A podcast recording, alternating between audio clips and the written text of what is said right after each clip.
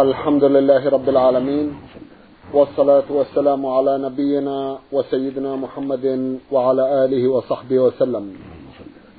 مستمعي الكرام السلام عليكم ورحمة الله وبركاته وأسعد الله أوقاتكم بكل خير.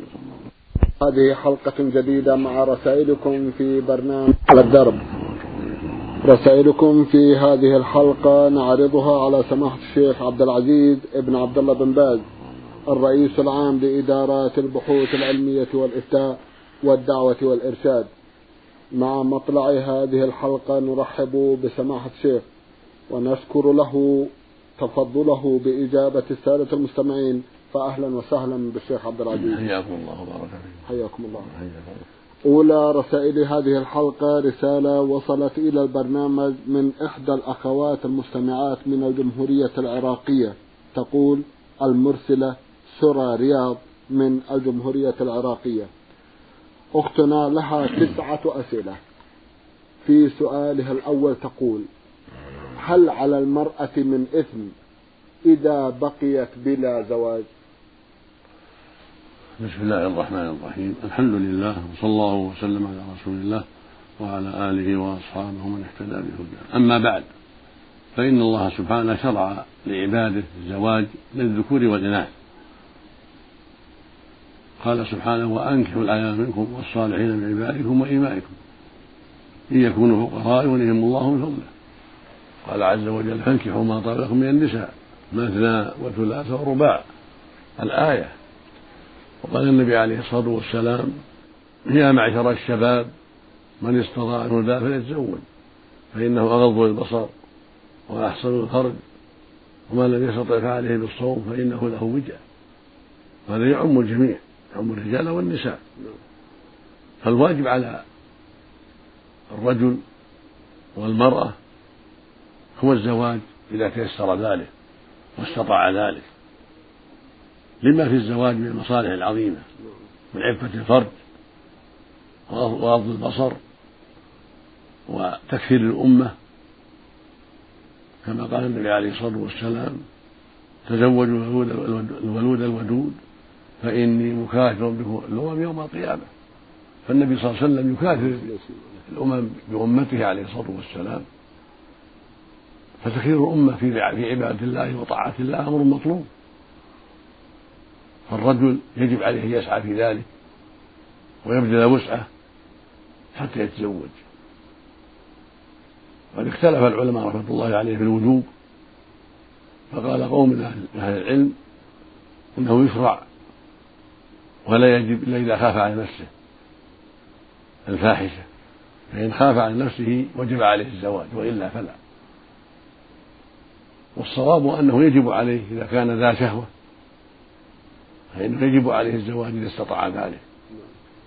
لأن الرسول صلى الله عليه وسلم قال يا معشر الشباب من استطاع أن فليتزوج؟ ولم يقل إن خاف على نفسه. بل قال فليتزوج وأطلق. وهذا أمر. والأمر أصله للوجوب. ما لم يرد ما يدل على صرفه عنه.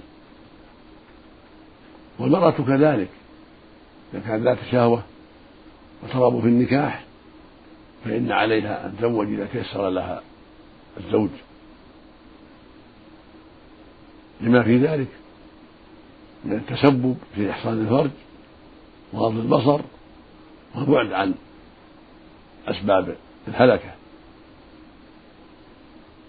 ولأنها من جنس الرجل في المعنى. فكما يجب على الرجل أن يحسن فرجه ويسعى في غض بصره فهي كذلك. والله يقول سبحانه فاتقوا الله ما استطعتم. إذا تيسر لها الزواج وهي ترغب في النكاح كسائر النساء فالواجب عليها أن تتزوج وتأثم إذا تركت ذلك.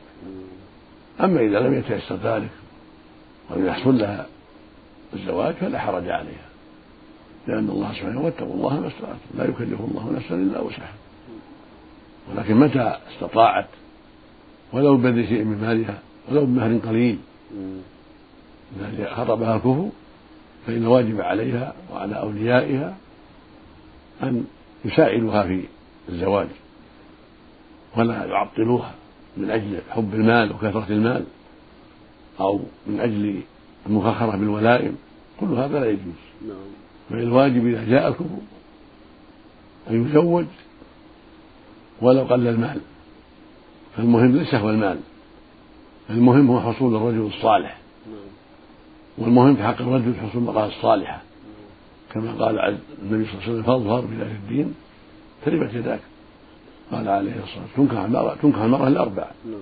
لمالها ولحسبها ولجمالها ولدينها فاظهر بذات الدين تربت يداك ويروى عنه عليه الصلاة والسلام أنه قال إذا خطب إليكم من ترضون دينه وخلقه فزوجوه اللفظ الآخر وأمانته إلا تفعلوه تكون فتنة تكون الأرض وفساد كبير فالمقصود أن التزوج فيه مصالح جمة للرجل والمرأة وعلى الرجل يسعى في التماس المرأة الصالحة التي تعفه ويحصل بها المطلوب لجمالها ودينها والمرأة كذلك عليها أن تسعى في ذلك بما تستطيع من الطرق الحسنة نعم.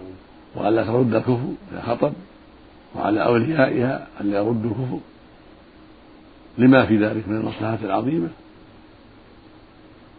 ولأن في الزواج مع غض البصر وحفظ الفرج التوسل إلى تكثير الأمة تكثير عددها كما أرشد إلى ذلك النبي عليه الصلاة والسلام.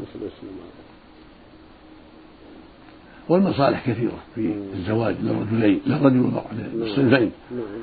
فينبغي لكل منهما العناية بهذا الأمر والحرص عليه بالطرق الحكيمة والطرق السليمة الشرعية التي تسبب حصول الزواج من دون وقوع في محارم الله ومن دون تعرض لما يغضب الله سبحانه وتعالى.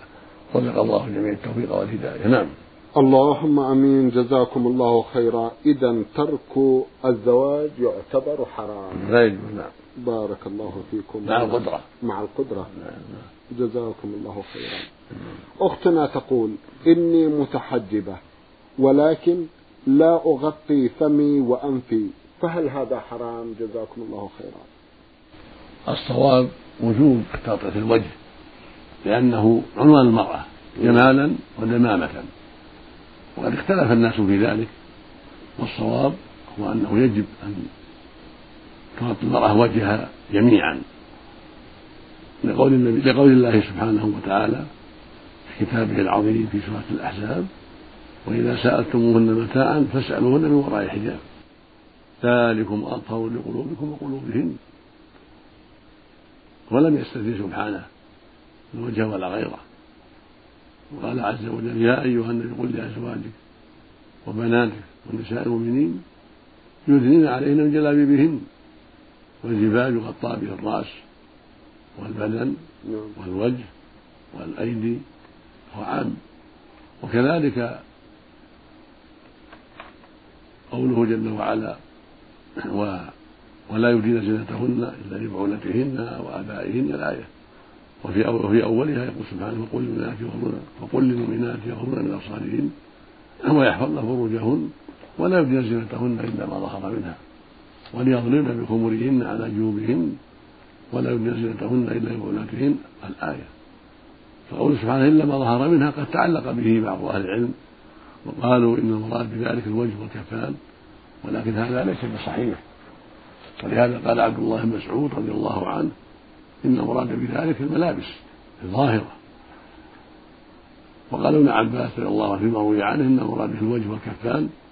قال بعض أهل العلم إنما أراد ابن عباس قبل النسخ قبل نزول آية الحجاب نعم. كانت المرأة يباح لها الوجه والكفان يباح لها إظهار الوجه والكفين. وبعدما نزلت آية الحجاب منعت من ذلك.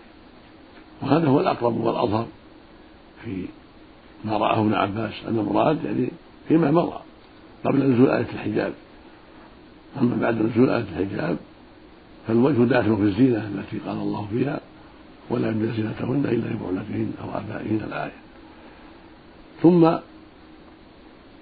يدل على ذلك ما ثبت في الصحيحين. عن عائشة رضي الله عنها أنها قالت لما سمعت صوت صفوان المعطل في غزوة الإفك لما سمعت صوته نعم. قالت خمرت وجهي. قالت وكان قد رآني قبل الحجاب. هذا يدل على أنهم بعد الحجاب مأمورون بتخمير الوجه. والأمة تبعد لأزواج النبي صلى الله عليه وسلم في ذلك. الحكم للجميع. الحاصل أن الأرجح والأظهر من الأدلة الشرعية هو وجوب ستر المرأة وجهها وكفيها وبقية بدنها لأنها عورة فتنة والله سبحانه وتعالى أرشدها إلى أسباب النجاة وأسباب السلامة والعفة. حتى قال في آخر الآية ولا يضربن بأرجلهن ليعلم ما يخفين من زينتهن. قال أهل العلم معناه أنها لا تضرب برجلها حتى يسمع صوت الخلخال لأن السامع قد يفتن بذلك. وأما قول سبحانه ولا يضربن بخمرهن على جنوبهن معنى الخمر ما يغطى به الرأس. فالضرب الخمار على الوجه على الجيوب معنى على الوجه والرأس لأن الجيب مدخل الرأس. نعم. هذا الجيب من الجوب هو الشق. وجيوبهن مدخل الرأس. فالمعنى أن يضرب بخمورهن على موضع الجيب وذلك هو الرأس والوجه. هو موضع الجيب فإنه يخرج منه الرأس ويبدو منه الوجه. هذا هو محل التخمير. وأما قول بعضهم إنه لم يقل على وجوههن فلا يحتاج إلى هذا. لأنه لو قال على وجوههن لقال آخرون لما لم يقل على رؤوسهن فيبقى الأمر أيضا يحتاج إلى أن يقول على رؤوسهن وكلام الله أحكم وأعظم سبحانه وتعالى. فقال ويضرب بخمورهن على جوبهن يعني على محل الجيب.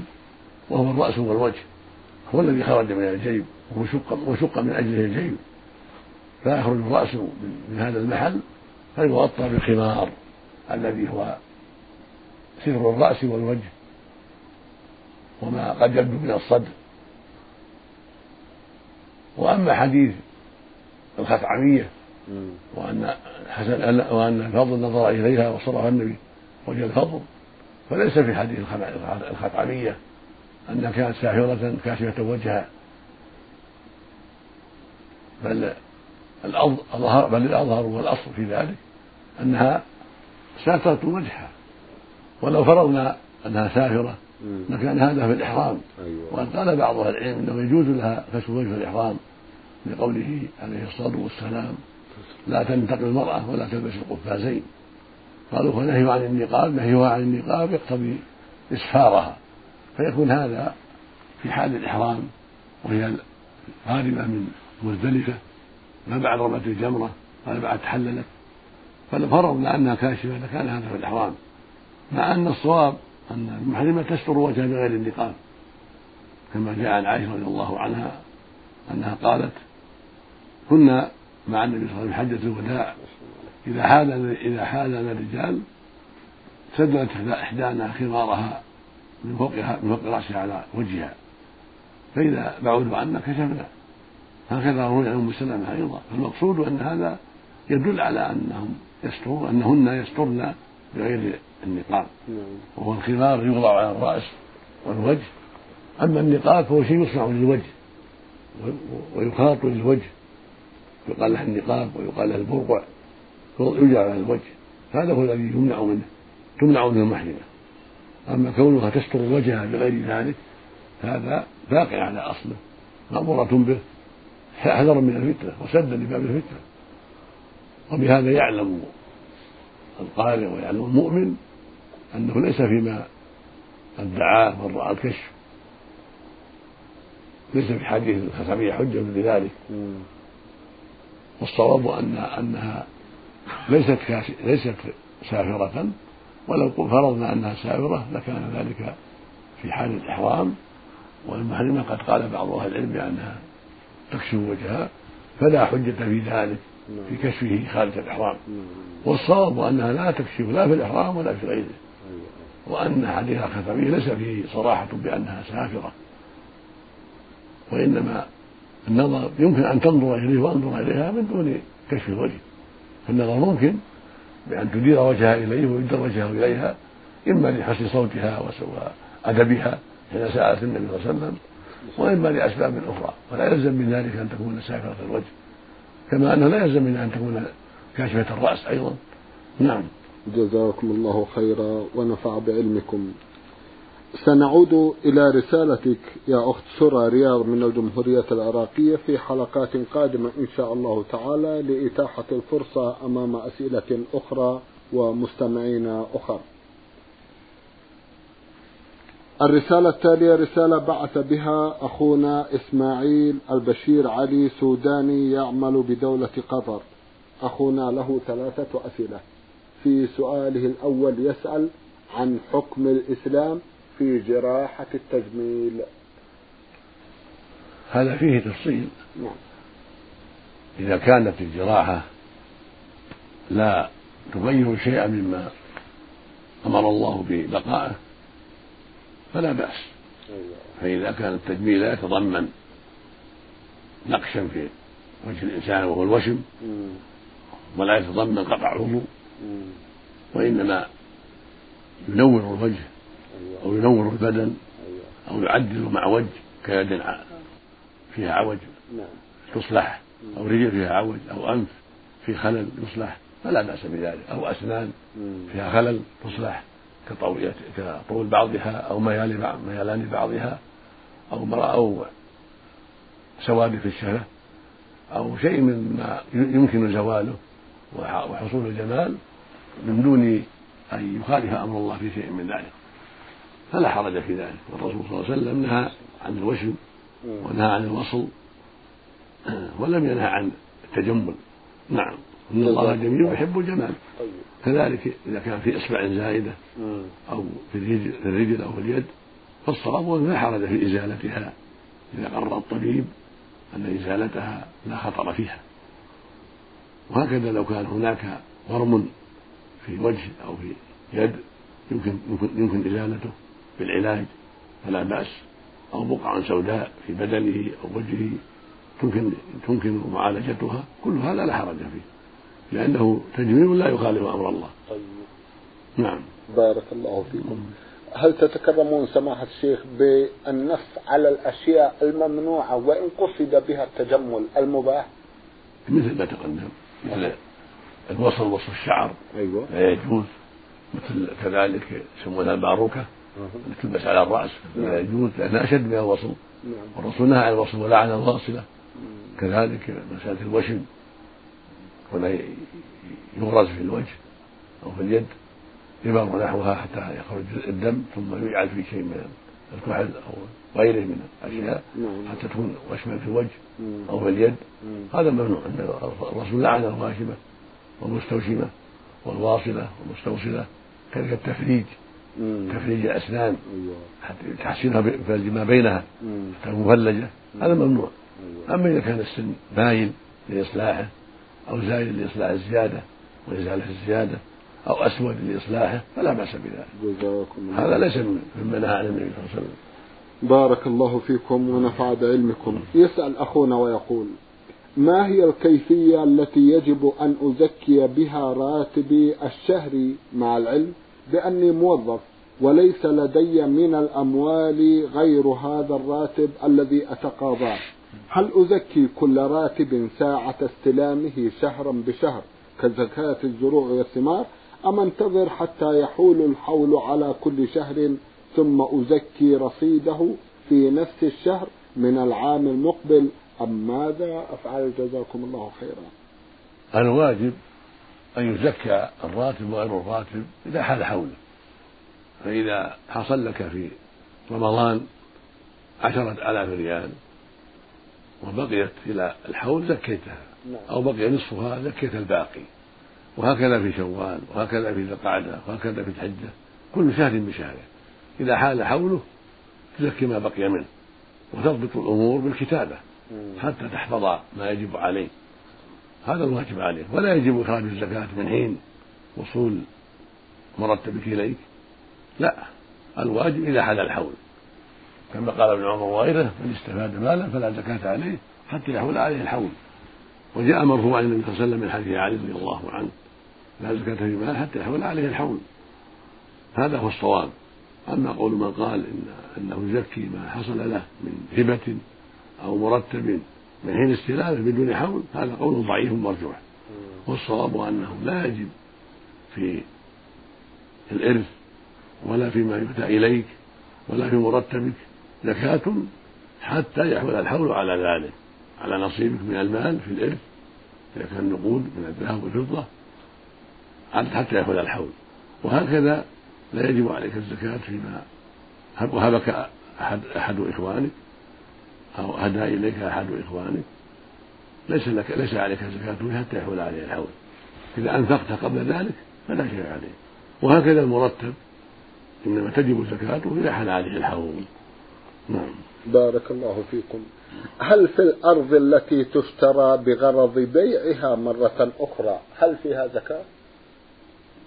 نعم إذا اشترى أرضا أو سيارة أو عمارة أو غير ذلك لقصد البيع فإنه يزكيها إذا حل عليها الحول. تسمى عرضا من عروض التجارة وهذا الذي عليه جمهور أهل العلم وحكاه بعضهم إجماعا. ويدل عليه ما رواه أبو داود رحمه الله عن سمرة بن جندب رضي الله عنه قال أمر الرسول صلى الله عليه وسلم أن نخرج الصدقة مما نعد للبيع. هذا يدل على ما أعد للبيع تخرج في الزكاة وله شواهد. وهو أيضا صحيح من جهة المعنى لأن التجارة ما تبقى في النقود تقلب تقلب في العروض من السيارات والأراضي والبيوت وغيرها مما يحتاجه الناس. فإذا حال الحول وجب إخراج الزكاة من قيمة ما عنده من العروض التي أعدها للبيع سواء كانت العروض سيارات أو أراضي أو بيوتا أو غير ذلك. نعم. جزاكم الله خيرا. من جدة حي الكندرة. هذه رسالة بعث بها أحد الإخوة المستمعين من هناك يقول المرسل عبد الله السيد. أخونا بدأ رسالته بقوله سماحة الشيخ عبد العزيز بن باز حفظه الله. السلام عليكم ورحمة الله وبركاته. مشكلتي أنه صدر مني كلمة طلاق لزوجتي حيث أنني كنت عائدا إلى منزلي بعد نهاية الدوام. وفوجئت بزوجتي تقابلني بالغضب ولم أجد طعام الغداء بعد نهاية الدوام وكل شيء متوفر في المنزل فقلت لها لماذا لم تطبخي اليوم الغداء؟ فأجابت لا أريد أن أطبخ بل أحضر طعامك من المطعم حيث فقدت في تلك اللحظة شعوري. وصدرت مني كلمة أنت طالق. طالق طالق. حيث أنني أرغب من سماحتكم الآن إفادتي بالفتوى. هل يحق لي أن أراجع زوجتي؟ حيث أن لي الرغبة في العودة وهي كذلك ترغب العودة إلي. حيث لي منها طفل صغير عمره ستة أشهر. أفتوني جزاكم الله خيرا. نرى أن تحضر نرى أن تحضر أنت والمرأة ووليها لدى فضيلة هذه طرفكم حتى ينظر في الأمر ويفتيكم بما يراه فضيلته أو يكتب الواقع إلي وأنا أنظر في ذلك. أنت والمرأة والولي تحضرون جميعا عند المحكمة والقاضي وفقه الله ينظر في الأمر.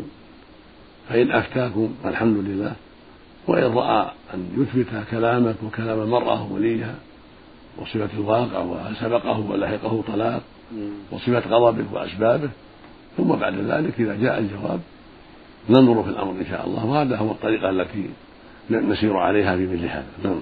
جزاكم الله خيرا ونفع بعلمكم. نعم. رسالة وصلت إلى البرنامج من إحدى الأخوات المستمعات رمزت إلى اسمها بثلاثة حروف تقول السائلة نون دال قاف من الكامل. أختنا ككثير من الأخوات المستمعات يسألن عن وفاة الأطفال الذين قد تكون وفاتهم بسبب الإهمال. فتقول مثلا أنا سيدة من منطقة الكامل التابعة لمدينة مكة المكرمة. لي عندكم هذه القضية أرجو أن تفتوني فيها. كان عندي طفل صغير تركته مع والده في السيارة وكان ذاهبا في مشوار وانقلبت بهما السيارة في الطريق ومات الطفل. ثم بعد تلك الفترة رزقني الله بطفلة.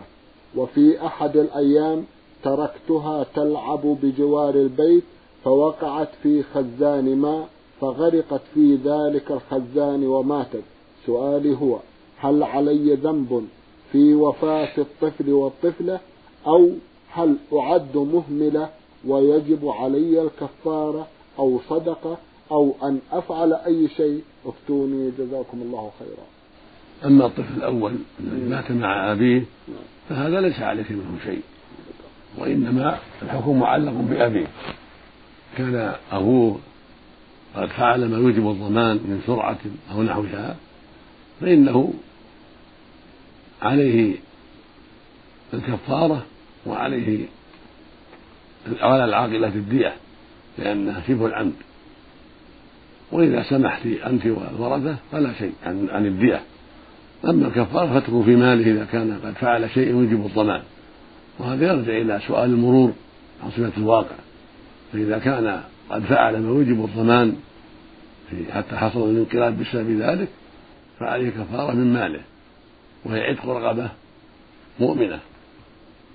فإن لم يستطع ذلك فصيام شهرين متتابعين.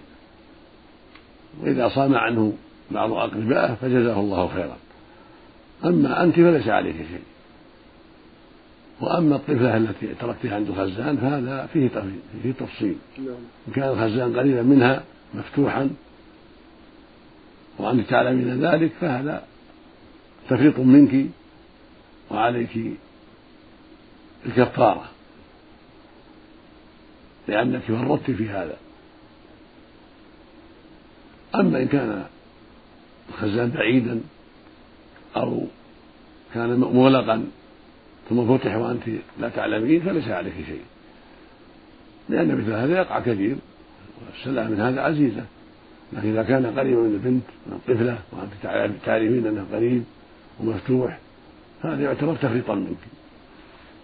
أما إن كان بعيدا عرفا فليس عليه شيء إن شاء الله. نعم. جزاكم الله خيرا. رسالة وصلت إلى البرنامج من المدينة المنورة وباعثها أحد الإخوة يقول ألف دال. أخونا يسأل عن العملة الورقية التي تكتب عليها كلمة التوحيد.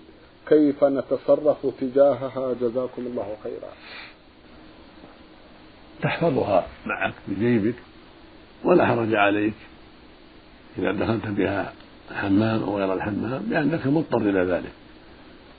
ويكون في هذا عند بعض أهل العلم كراهة الدخول بشيء فيه ذكر الله في الحمام. ولكن إذا احتاج الإنسان لذلك وخاف على نقوده أو نسيها في جيبه أو خاف عليها فلا كراهة. لأن إخراج النقود ووضعها خارج الحمام قد تسرق أو قد ينساها أو يأخذها بعض الأطفال. المقصود أنه لا حرج إذا دعت الحاجة إلى ذلك. نعم. جزاكم الله خيرا رسالة وصلت إلى البرنامج من المستمع عيد سعيد دغيم الميزاني المطيري أخونا يسأل في أحد أسئلته سؤالا يقول فيه إذا قرأ الإمام سورة الفاتحة جهرا وانتهى منها وبدأ في قراءة سورة بعدها فهل يجوز للمأموم أن يقرأ سورة الفاتحة؟ نعم الواجب على المأموم أن يقرأ الفاتحة. ذهب بعض أهل العلم إلى أن القراءة لا تجب على المأموم ولكن الصواب أنها تجب عليه. الواجب عليه الفاتحة فقط. ولو كان الإمام يقرأ ما سكت يقرأها ثم ينصت. لقول النبي صلى الله عليه وسلم لا صلاة لمن لم يقرأ بفاتحة الكتاب. متفق على صحته. ولقوله صلى الله عليه وسلم لعلكم تقرؤون خلف إمامكم قلنا نعم قال لا تفعلوا لا تفعلوا إلا بفاتحة الكتاب. أيوة. فإنه لا صلاة لمن لم يقرأ بها. طيب. هذا هو الصواب. إلا إذا لم يدرك الإمام في القيام أدركه في الركوع أو عند الركوع ما تمكن من القراءة نعم. فإن الصواب أنه يعفى عنه في هذه الحالة وتجزئه الركعة نعم. جزاكم الله خيرا. سماحة الشيخ في الختام أتوجه لكم بالشكر الجزيل بعد شكر الله سبحانه وتعالى على تفضلكم بإجابة السادة المستمعين. وآمل أن يتجدد اللقاء وأنتم على خير. اللهم مستمعي الكرام كان لقاؤنا في هذه الحلقة مع سماحة الشيخ عبد العزيز ابن عبد الله بن باز الرئيس العام لإدارات البحوث العلمية والإفتاء والدعوة والإرشاد. شكرا لمتابعتكم. وإلى الملتقى وسلام الله عليكم ورحمته وبركاته.